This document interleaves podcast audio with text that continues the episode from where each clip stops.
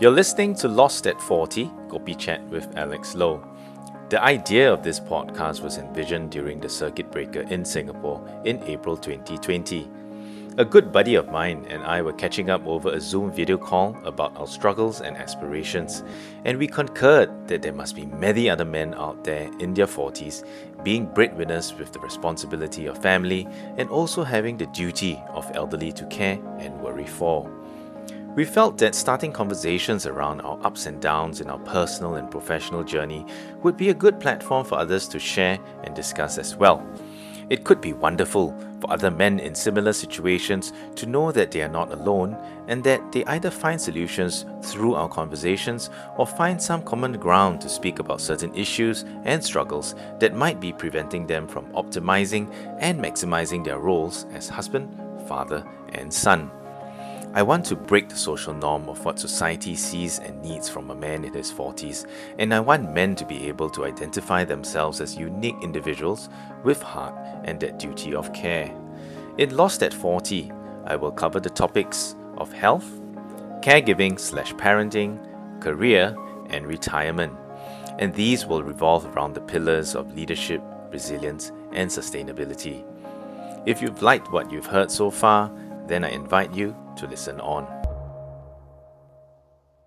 I really have no answer to this question. Uh, I've had some thought about it.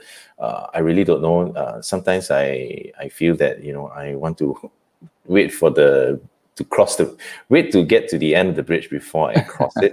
this is season one, episode four of six with my Kopi Kaki Tony Leong, the man that I had those initial conversations of struggles and aspirations with, and the man who encouraged me to start Lost at 40.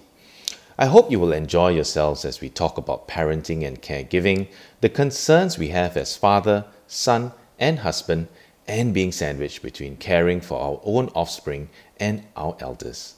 We talk about how nurture in the environment helps to set values for our children and what it means living in an extended family nucleus, and the importance of communicating our thoughts and feelings when it comes to dealing with our respective parents, so that we can move forward together as a family unit. So, welcome to Lost at 40, Kopi Chat with Alex. And I've got my uh, co host with me today, uh, as, as have been uh, so many weeks already, Tony, Tony Leong. And last week, last week we we took a, a break because Tony was feeling unwell, but we are back today. And this week we are going to be talking about parenting slash caregiving. So actually, yeah. we we can or we have uh, bundled it all together uh, under the term caregiving because caregiving could mean caregiving for a child, uh, so younger person, or caregiving for uh, elders of uh, parents that uh, might be living with us or parents that might be living uh, on their own but uh, we still need to be uh, worried and concerned for them. I think um, today's session let us first talk about the worries or concerns right that we currently have with regards to caregiving, so caregiving for a young child or caregiving for uh, our elders. Uh, myself, uh, my girl is two, so I've been a dad for two years already. My parents, my dad is turning 80 next year, and my mom is 11 years his junior, so she is 69. In fact, she just turned 69 uh, last week on the 10th of October. So, uh, of course, this is just my side of the family, right? I also have my in laws, uh, which are considered. Uh, so, my in laws, I live with my in laws, and in laws are in their late 60s, coming uh, 70 already. So, uh, young person to care for, uh, old people to care for as well, just to set some context. Uh, before I go into the concerns or worries um, pertaining to current. Uh, Tony, maybe you can share a bit about your current situation as well. Mm. So uh, I have two two kids, eleven and six. Um, my parents are staying with me, uh, like most traditional Chinese families. So almost every weekend, I will go back to um, my mother-in-law or my father-in-law, part of the family where uh, we spend time with them. They, they stay they stay uh, largely with uh, their daughter my sister-in-law. So uh, yes, aptly with regards to caregiving, I think it's very aptly to say that uh, thankfully that there are uh, the younger generation looking after them, and there's there's there's uh, with regards to our own children, my own children, and um, the children of my sister's side. I think also very thankfully the children are much looked after with very involved parenting ongoing. Yeah, and I, I think that this uh, for caregiving of elders, uh, it doesn't just apply to people with family, right? People like you and me with young family. So Yeah. people with who have no children and uh, even unmarried, uh, there are also uh, they also have to be giving that same sort of uh, care and uh, concern for the uh, caregiving of their elders, right? Um, you mentioned that once a week you visit your in-laws, right? So uh, once a week, every Sunday, I, I visit my, my parents. Uh, I live in the east side, so I live in Mountbatten right now, and my parents live in Tanah Merah. So proximity is actually fairly near, so not that difficult to to uh, get to. And I think it's important for um, my girl. To actually be seeing uh, the grandparents at least once a week. So there's that good uh, relationship and that good interaction, right?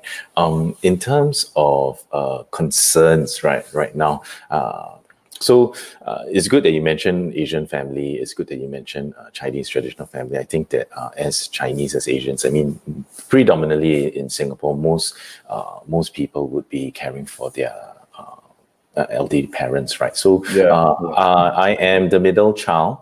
I've got a younger sister and I've got an older brother. So my which both of them have their respective uh, families. And my sister has been living in Hong Kong for I think almost ten years already, and my brother has been living in. Uh, Hong Kong and then now in China for also more than 10 years. So I'm the only one uh, in Singapore. If there's anything that, uh, if there's, there's any caregiving that needs to be given, uh, it would have to be uh, on my, I wouldn't say on my shoulder, but on my immediate responsibility, right? So, but I think as siblings, we all contribute uh, financially to the um, expenses of the that uh, the household of that my parents live in, and of course, Yeah. parents themselves also have their own savings and whatever. So uh, financially, I think everything is fine. But uh, assuming status quo, everything financially everything is fine. Uh, the main concerns I think uh, we have or that I have would be um, as parents. Uh, get older, right? Uh, the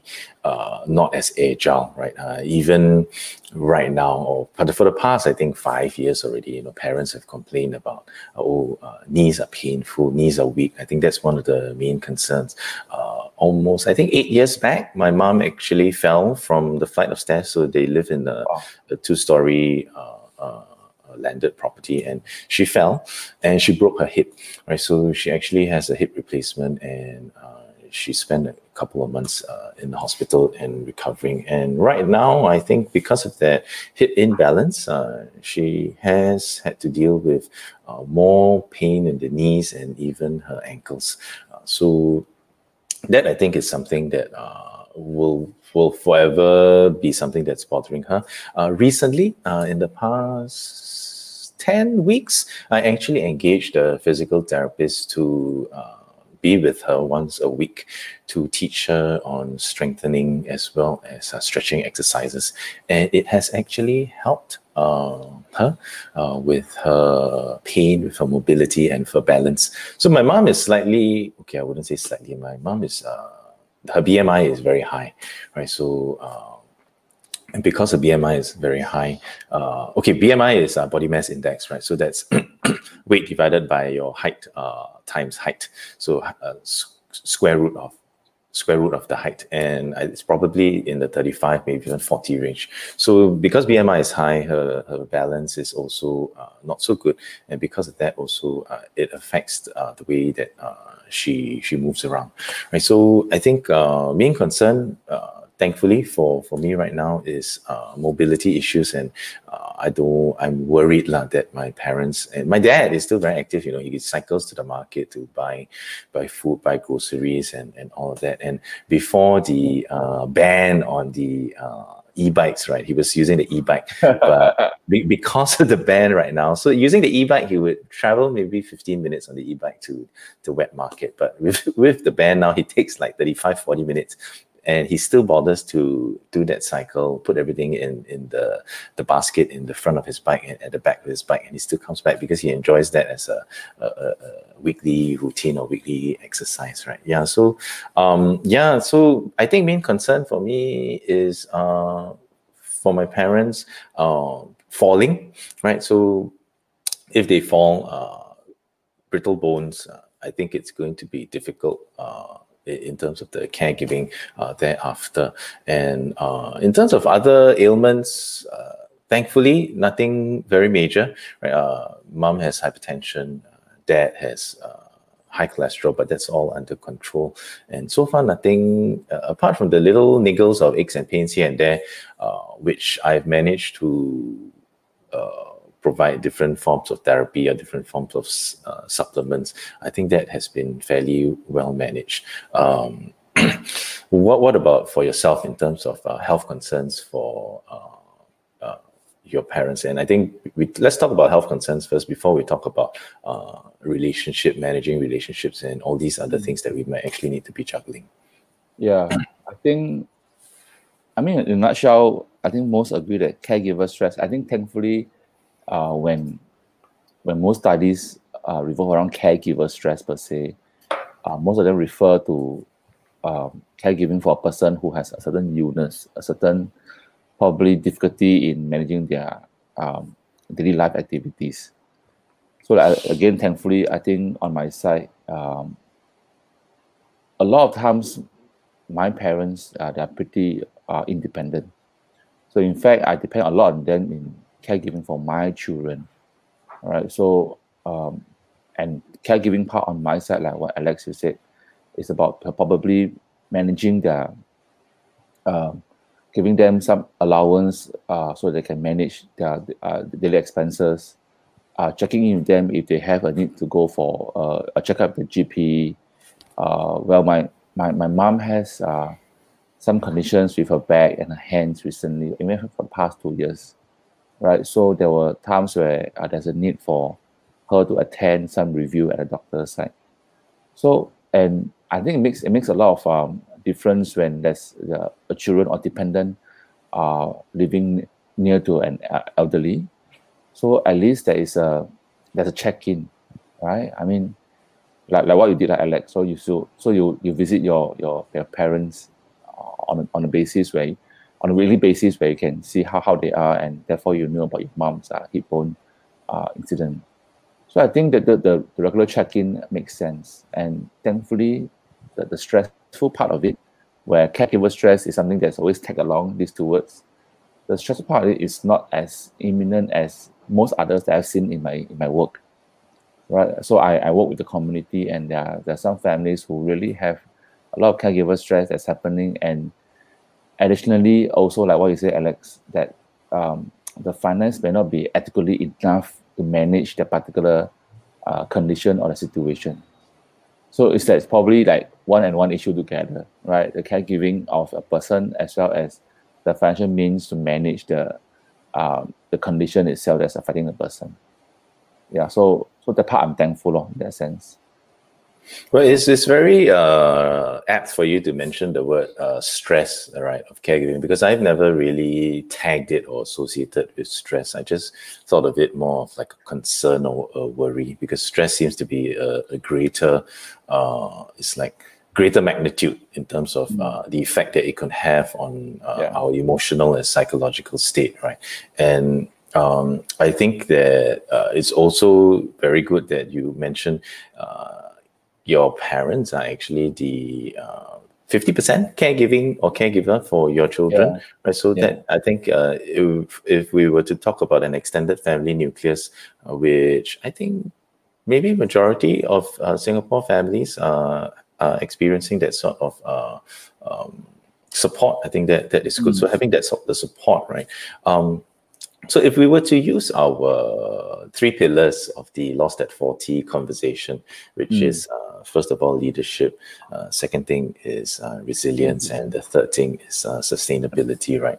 Um, how would you then uh, equate? Uh, let's talk about leadership first. Mm. So yeah. for me, I, I think uh, it's definitely walking the talk. Right? So how how we uh, act or react uh, to our parents uh, is something that we are mimicking for our children to see right? So we need to walk the talk. We need to make sure that we are setting a good uh, role model and example in terms of the uh, character development as well as the values that we're trying to impart. So key thing of course is you know respect for the elders. I think that is is Yeah. a key thing. So how how you treat your parents how you uh, respect them how you speak to them how you uh, react to them in certain situations i think uh, Yeah. The young children definitely see and they will they will copy right? So i think that's important. Um and I, do you think that it makes a difference whether or not um you live with your uh, parents whether it's you know in-laws or uh, paternal side uh, in terms of the relationship that you have in terms of the degree of stress that you you might be experiencing I'm not too sure whether that's why you agree, and uh, my wife is around here somewhere, but I, I'll, I'll, just say anyway.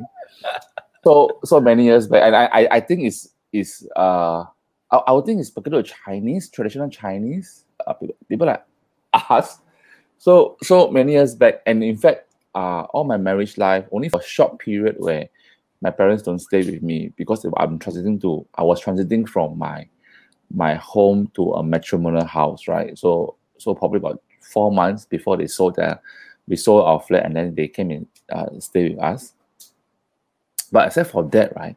So so then we were having a discussion with my wife and then and then uh about anticipating about hey you know staying with my parents how how how is it like how will it be like and whatnot right? Then I realized the difference when I say so she so she she cited like this uh worries lah like hey you know uh a daughter-in-law so she said this ah, a daughter-in-law staying with a a mother-in-law is different from a son-in-law staying with a mother-in-law. I say it's still the same right? I mean it's still it's still a, an in-law kind of relationship.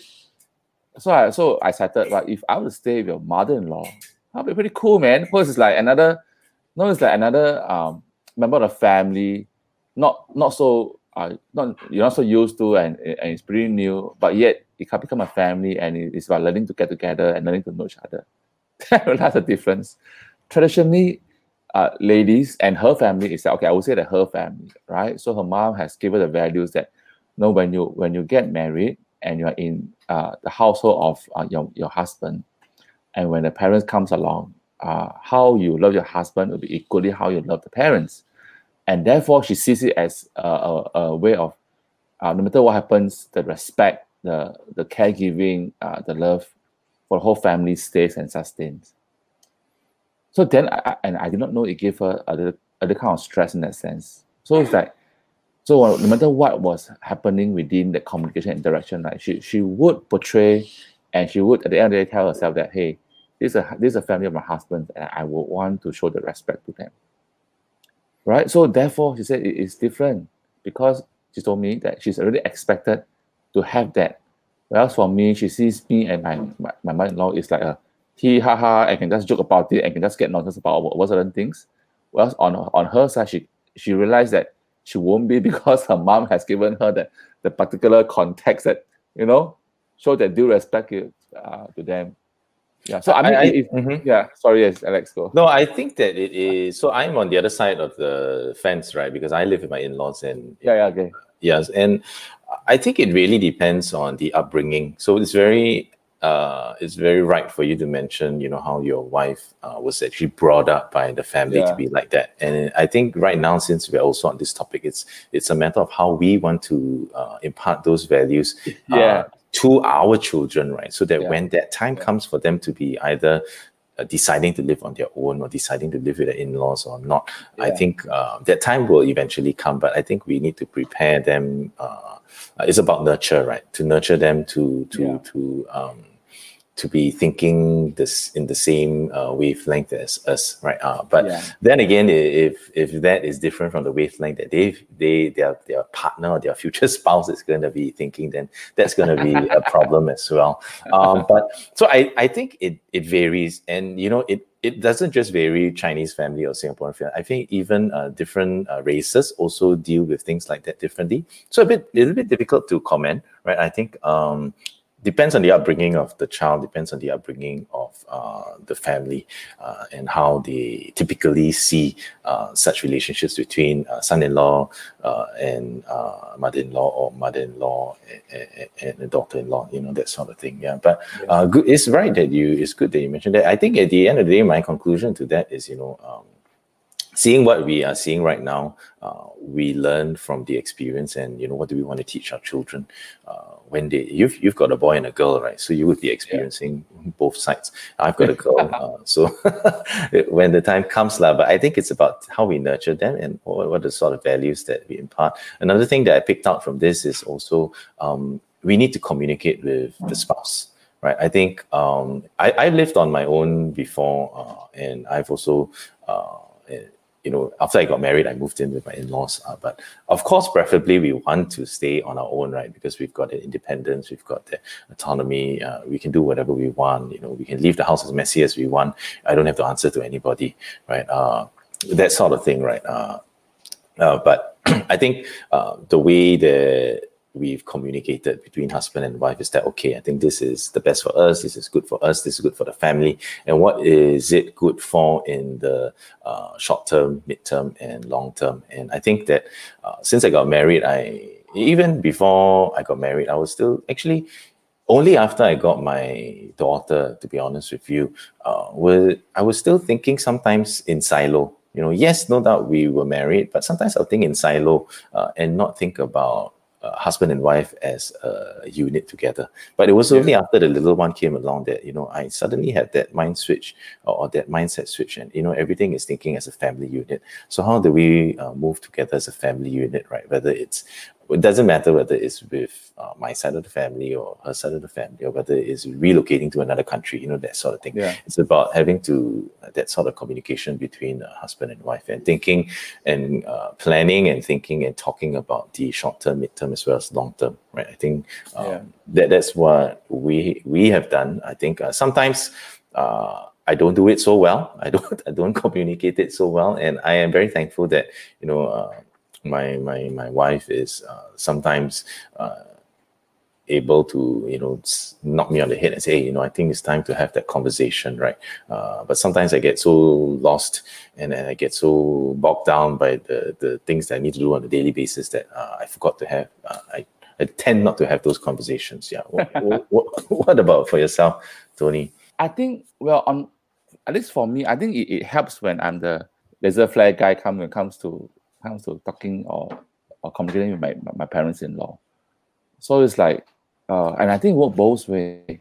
It worked both ways because um, as much as I sometimes will have um, difficulty probably communicating certain things with my parents, that I I'll, I have my, my, my wife say, hey, uh, help me give a chit chat to my parents. Um, because and, and that helps, all right, because they they probably will tell her things, will speak to her in different manners that they probably will not come and probably talk to me.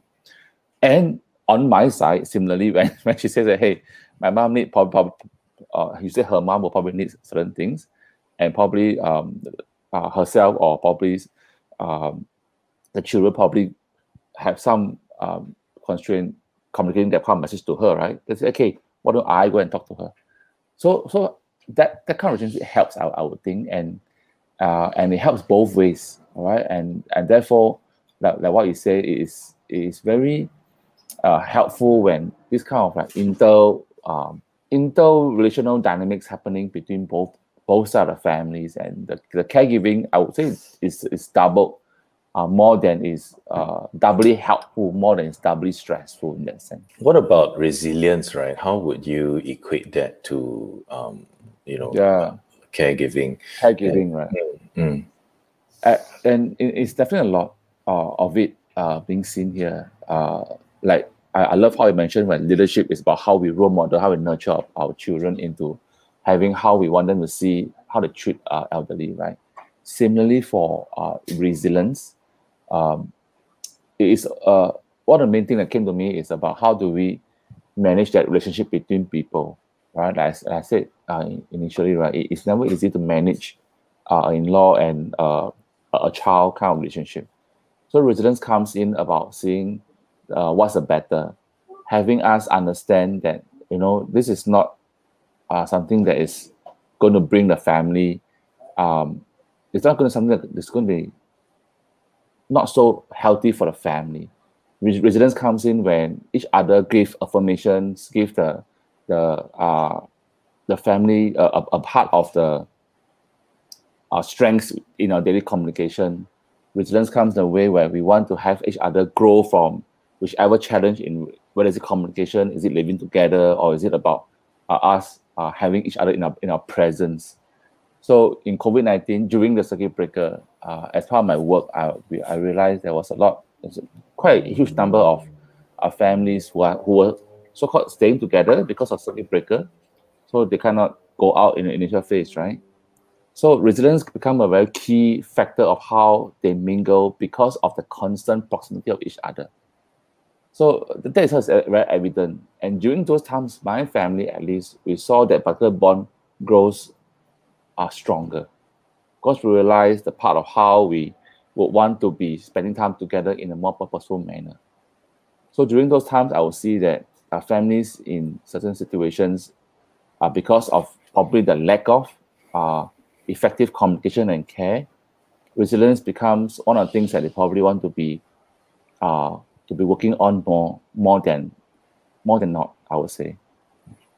Thanks for sharing, Tony. Right. I mean, for me, resilience is uh, about living harmoniously together.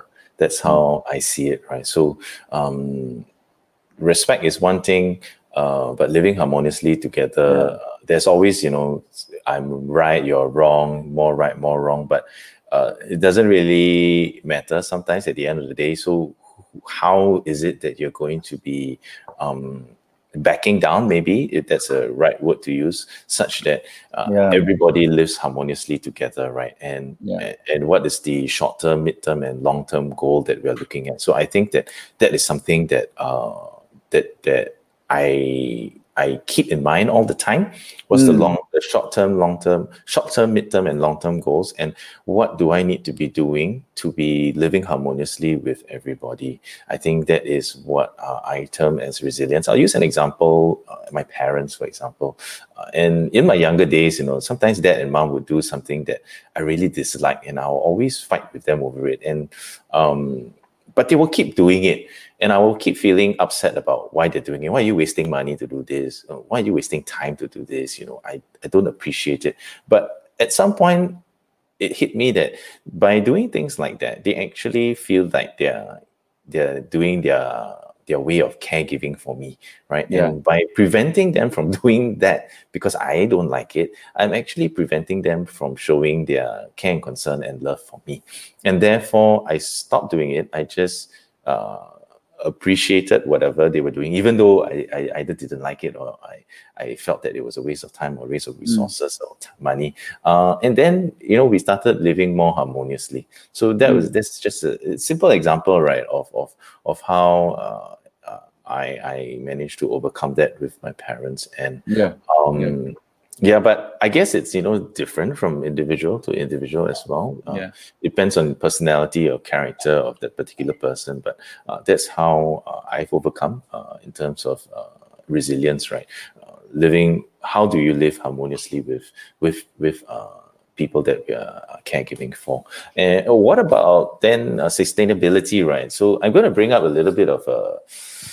topic that most people don't like to talk about so you know as as as elders progress right and you know if their their health does not uh, allow them to be uh, caregiving for themselves uh, if they are not able to be uh, cared for within the, the same household then that's where elders will need to be uh, relocated to a yeah. nursing for example yeah. right so yeah. Uh, i think it's uh, some nowadays i don't think it's that bad already you know uh, the elders themselves as well as uh, the children are actually saying that yeah that is the next course of action already but there yeah. always will be some form of guilt right that we might feel like you know i'm not able to take time out uh, to care for my parents and we hear a lot of s- stories also where uh, parents are not well and uh, children actually change their lifestyle entirely or, or change their job or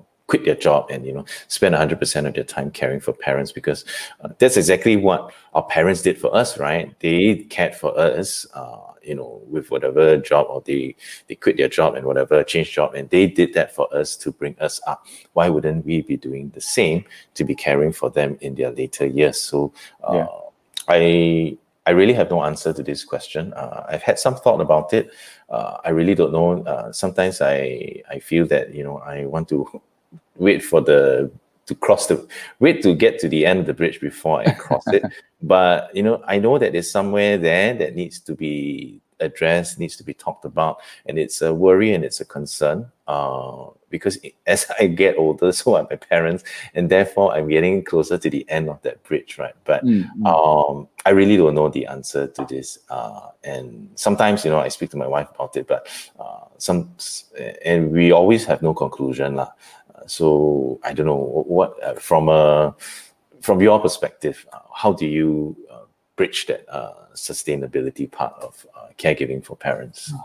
Um, uh, and you're right to say no, and like that has that has uh been that's this is a very difficult um topic. Up to as you're trying to as you're saying it, I am not have that in my mind regards to my parents mm. because it has never crossed my mind that probably they will be needed to relocate. Mm. Uh, but because of my experience with my my grandmom and my granddad, so at the point of time there was um there was a need to relocate them because of caregiving uh, needs. So, uh, and uh, my grandma was staying with me for, for a period of time before she was relocated. And um, come to a point where her medical needs her, and her basic needs can't be met by even our helper. So that there needs to be some medical care and professional help uh, given to her. So we, we made the hard choice of uh, bringing her to, to a home, to a nursing home. And, and it was hard because uh, knowing her and uh, wanting her to have all the uh, intimate connection with family. So uh, understand that it wasn't easy for her. But at the same time, we also understand that that's probably the way that she can probably get the best help that she could within within the within the home itself. Yeah. So yes, agree that it's not easy, but it is something that we need to probably think about, and probably the conversation with these topics might want to happen earlier with the elderly sooner than later. So there's a, there's a bit more prep uh, to it. And like what we mentioned, right? So for to, sus- to sustain that particular, whether is it the relationship, to sustain the family dynamics, to sustain the part where caregiving can still be maintained for the kids if the kids are still young, then this conversation about the plan should probably be way ahead more than more than not lah, in that sense. Mm, good answer to that, right? Yeah. So I think it's about having that conversation early to uh, ensure that there is a plan for sustainability. Yeah. And rather than taking my approach, which is, you know, wait until you cross the bridge and then we decide what to do. but it's not easy, lah, right? I mean, I, I wouldn't have brought the topic if not for your reminder. Yeah, it's not easy. Yeah, I mean, it's it's always been there at the back of my head subconsciously, and I think that it involves many parties, right? Uh, if you mm. have many siblings involved, it involves many siblings. Uh, if I mean, it also, of course, involves the uh, person directly uh, who is due to be going to the home for the caregiving, right? And you mm. know, at some point, sometimes you, if you you, you take on something like this too late, then uh, the person that needs to be uh, given that caregiving for in the home might not even be of sound mind already to acknowledge yeah. any of this, right? So I think having something, having this conversation uh, early is definitely good. Yeah, thanks, thanks for the that tip there, right, Tony? And so let's move on to something a little bit more lively, which is our mm. children, our kids, right? So we we've talked about leadership, resilience, and sustainability, caregiving for. Uh, elderly, which is our parents. Um, yeah for kids, uh, our children, uh, the sort of caregiving, I guess, you know, typical worries or typical concerns for me is always about uh, the discipline uh, of the child, right? At least for now, mm. So for you, it's probably a, a backtrack of uh, what what what what you were doing, you know, many years ago. But for me, it's really about character development. What do you teach? what are the teachable moments? Um, how do we want to be uh, disciplining her on what you can do, what you cannot do. Uh, I don't think it's so much of a care, uh, concern, or worry. Um, I think that comes with um, it's like a progression kind of thing. But uh, for me, it's really about the education as well, right? So I think primary school, you know, then I haven't even thought about uh, secondary school, but it's really the first thing, important thing. So we've really enrolled her in childcare, uh, Wow, which was nice. uh, it, which will start in January next year. But I Mm. think it's moving forward is the uh, primary school, which every Singaporean parent talks about how difficult it is to get your child into school, and that for me is is uh, I think it's is is a stress point lah, right? Uh, because if as parents uh, we don't do our part to ensure that the child is able to get that first um, step uh, or Mm. that uh, that uh, getting ahead in the game, right? Uh, Yeah. then does that mean he or she will be falling behind uh, eventually? Uh, what What is your uh, take on that, Tony? it's a it's a very hard subject. More so because I am a I work in the community, right? So and people has always been what social justice and equality. I, on one point, I agree that um, the educational system is uh, it fits in all children uh, uh, as they enters the um, each level of their uh, the education. On the other hand, right, as a person who deals with child developmental uh, uh, concerns and issues, there is definitely a, a difference if there is a different engagement of the mind of the younger minds when they when they were uh, when they're growing. So a child, a young child, three four years old, um, the brain theories explains or shows that if there is a more sustained engagement and more exposure to um, to experiences, nature, nurture, wise of it, that the brain is a bit more regulated. The um, the person, the temperament can be a bit more regulated. And given that if the if the child enters an environment, example in a primary school environment where he or she expects to work in groups, right? So the particular personal leadership, the particular personal uh, uh, problem solving, um, relationship building kind of uh, competencies would show up as compared to a person probably who have little experiences, uh, little sorry, little uh, opportunity to experience the nature nurture, or not exposed to as much as uh, the social, emotional, and uh, engagement part of it, right? And when they enter the, the um, a, a, school environment where they're expected to work in groups, right? That those skills could be slightly lacking, right? So yeah, so it's a two different two, two, two different thoughts here. Is it okay to send uh, the, the kid to school without those experiences? Yes, of course, because eventually the educational system will take care of it. Some parents says, "Hey, I want to have my child be slightly a bit more uh, informed, a bit more uh, have a bit more of those competencies before they go in." Is it okay? Yes, definitely is. Right. So at the end of the day, when because how the child behave in school, right? Again, traditionally, when it comes back, is how the parents respond to it, right? So the child comes and say, "Hey, I'm so and so, and I am doing so and so," and then I, I I had this feeling. If the parents are pretty open, say, "Hey, great, no great experience. I think these are something you could learn learn more, isn't it?" Yes, that helps again build the interaction. So no problem, right? Child comes back and say, "Hey, you know, when this thing happens, I can't I can't respond to it, and then I, I feel a bit this and this, and then I, I don't know where how." If the parents react to it and says, "Hey, you know, maybe I should give you some of the skills now," so the anxiety also from the parents also will probably have the child thinking, "Hey, am I too late to have this kind of uh, competencies?" So it's it's it both it works both ways, lah, right? How much you want. If you are if you prepare to have the kid go through a certain interaction before before the formal education, then that is an informed choice we make, and hopefully your child also understand the informed choice. If you are not, then also hopefully the parent and the adult themselves also have that par- particular informed choice to respond when the kid comes back with the response that they're supposed to be anticipating. Good answer, Tony. Right. so I, I, I, so I see a leadership uh, pillar here already when we talk Yeah. about uh, uh, parenting, right? So what do we focus on as the parents, right? And what is it that we keep? um, reinforcing uh, as the child uh, is uh, going through the different stages. And I think that um, I'm taking a very values based approach to parenting, right? So, yeah. need not necessarily be um, success dependent. I think it's a very values based uh, approach to education and, and, parenting.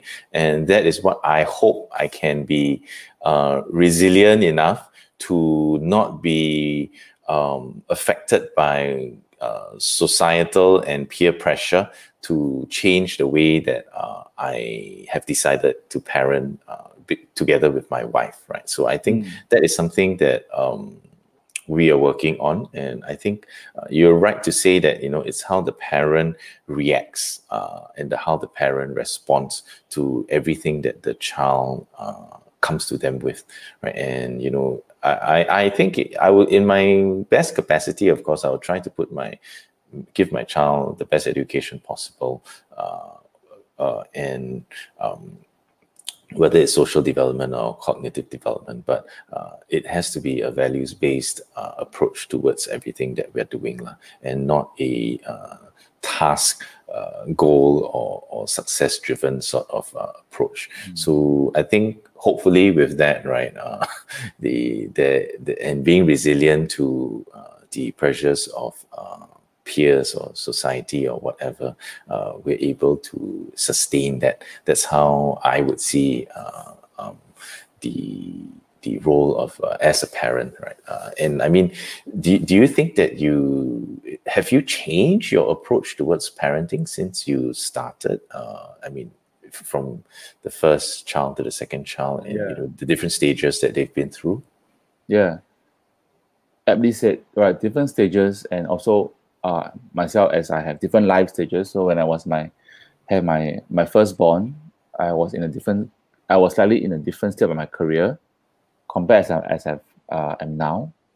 So also the the parenting knowledge increases lah, right? So even as a trained um, uh, person who is in this work uh, for many years, and if a first child, uh, a father is still a father, a parent is still a parent, and it was a new uh, new adventures for me.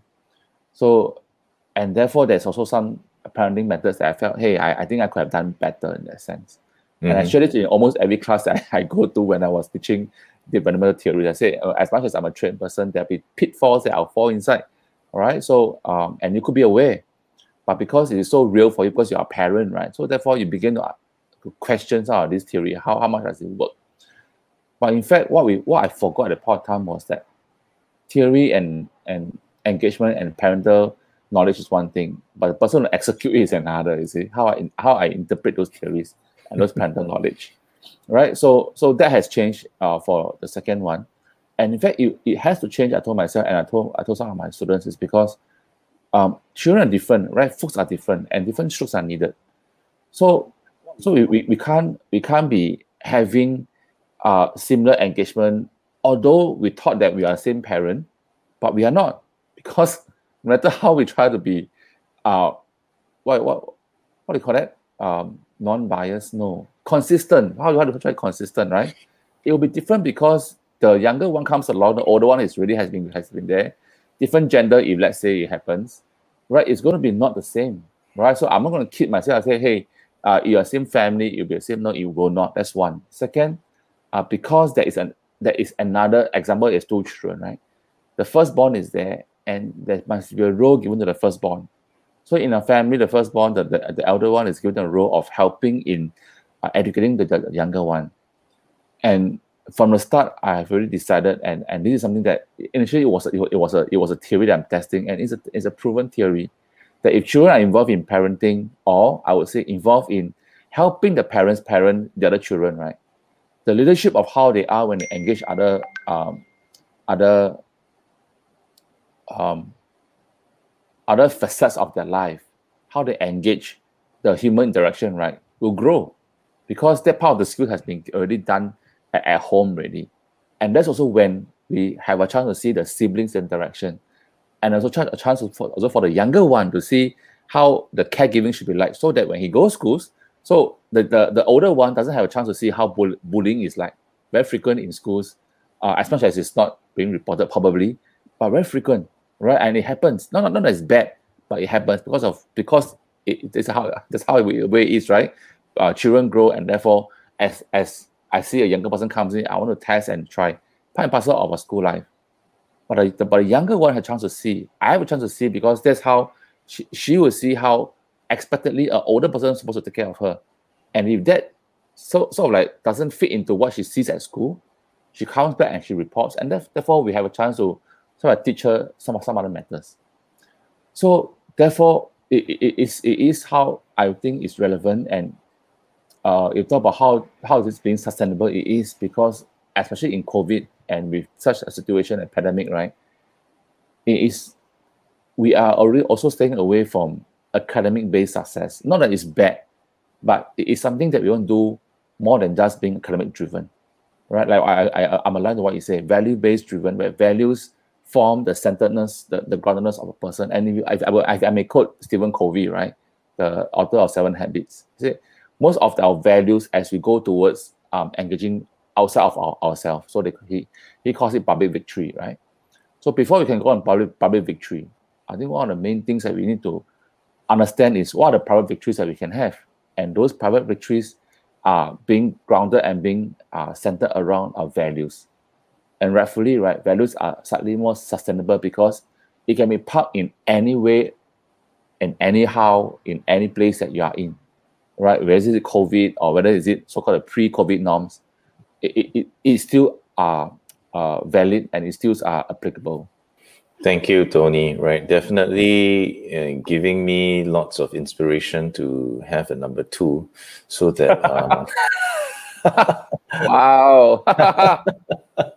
but yeah, I can see how the dynamic immediately changes once you have a second child, and I think that if you have a third, fourth, fifth, sixth, uh, or not that I want to, but uh, I can imagine. You could have. How, you could have. a, a, a, a pro team, right? Isn't it? Yeah. I can imagine. I can imagine how the dynamics can just immediately yeah. change. And as a parent, um, you then need to rethink about how you nurture uh, the different experiences.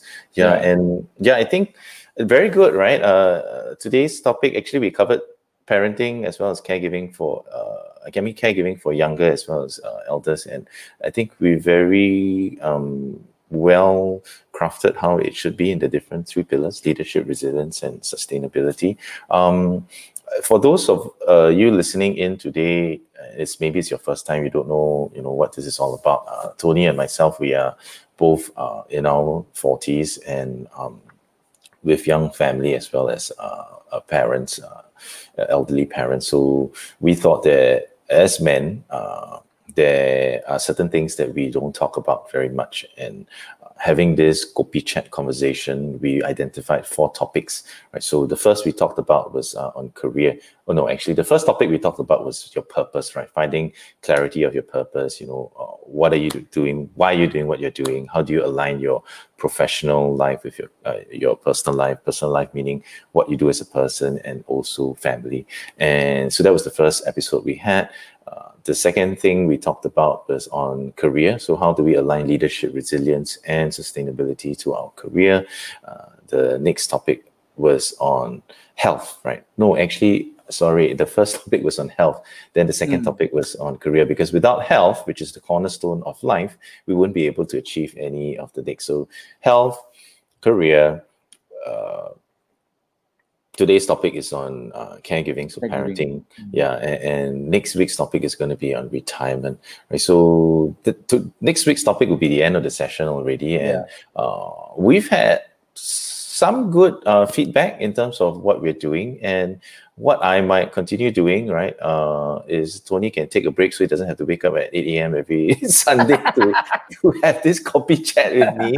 But I might have different guests that come on to speak about uh, specific topics uh, still concerned at uh, lost at 40 but maybe in health you know what are the certain specific health issues that men in their 40s might be facing right uh, yeah. i had a gentleman approach me uh, uh he, he wanted to talk about uh, erectile dysfunction as well wow. as yeah, and premature ejaculation, and you know what are the things that uh, men in their 40s and maybe moving on to the 50s, what are their main concerns? So something that I might might have a conversation with. I don't know. Let's see how things go.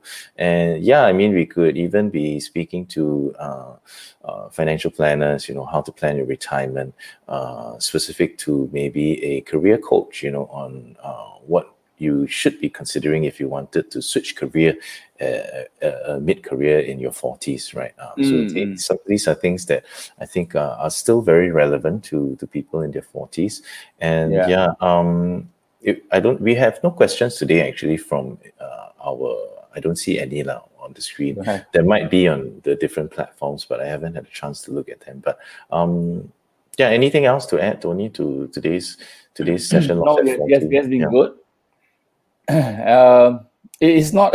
I didn't sacrifice my sleep, lah. Right. so it's more like it's more at this hour because uh, back to caregiving, right? So my, my kids are, are out, and then uh, I wish we should spend uh, the time with them. And as you know, kids are nowadays it's either they're in academics or they are having some other enrichments. So, so when I uh, when Alex asked me about this kopi chat, so it makes sense for me to have it early in the morning so that after that I can have then cater my time to the kids. Uh, it's not sacrifice per se, but it's something that I, I want to do. And as much as it's also, uh, it is not, and some, some of my friends might say, but don't, don't you have a rest for yourself? I say, but having my time with the kids is also, is itself is, is for me is resting because I don't spend as much time with them as I wish I could have it on, on, daily basis because of my work. Right. So having the time with them on a weekend as they go to the enrichments or having just chit chat over breakfast, that part the part in itself is really enriching for me. Thank you. Yeah, and I think uh, I've come to realize also, which you know, sometimes people remind you all the time, right? Time, time, time. You can't turn back time, lah. Right. So Yeah. whatever has happened, uh, if you miss it, you miss it already. You can try to recreate the moment, but uh, that pocket of time has been lost. Yeah. So we try to make the best of whatever time we have. So I really appreciate your time every Sunday Mm. morning, Tony. Thank you very much. And yeah, I think uh, we can end today's session, right? Yeah. Okay, so thank you everyone for listening today, and uh, we'll catch you again next Sunday at 8 a.m. It should be my final session with Tony, so maybe we can have uh, like some confetti and uh, we, can, we can celebrate that too. All right, uh, have a good Sunday, everyone, and uh, take care. Bye. Cheers. Bye.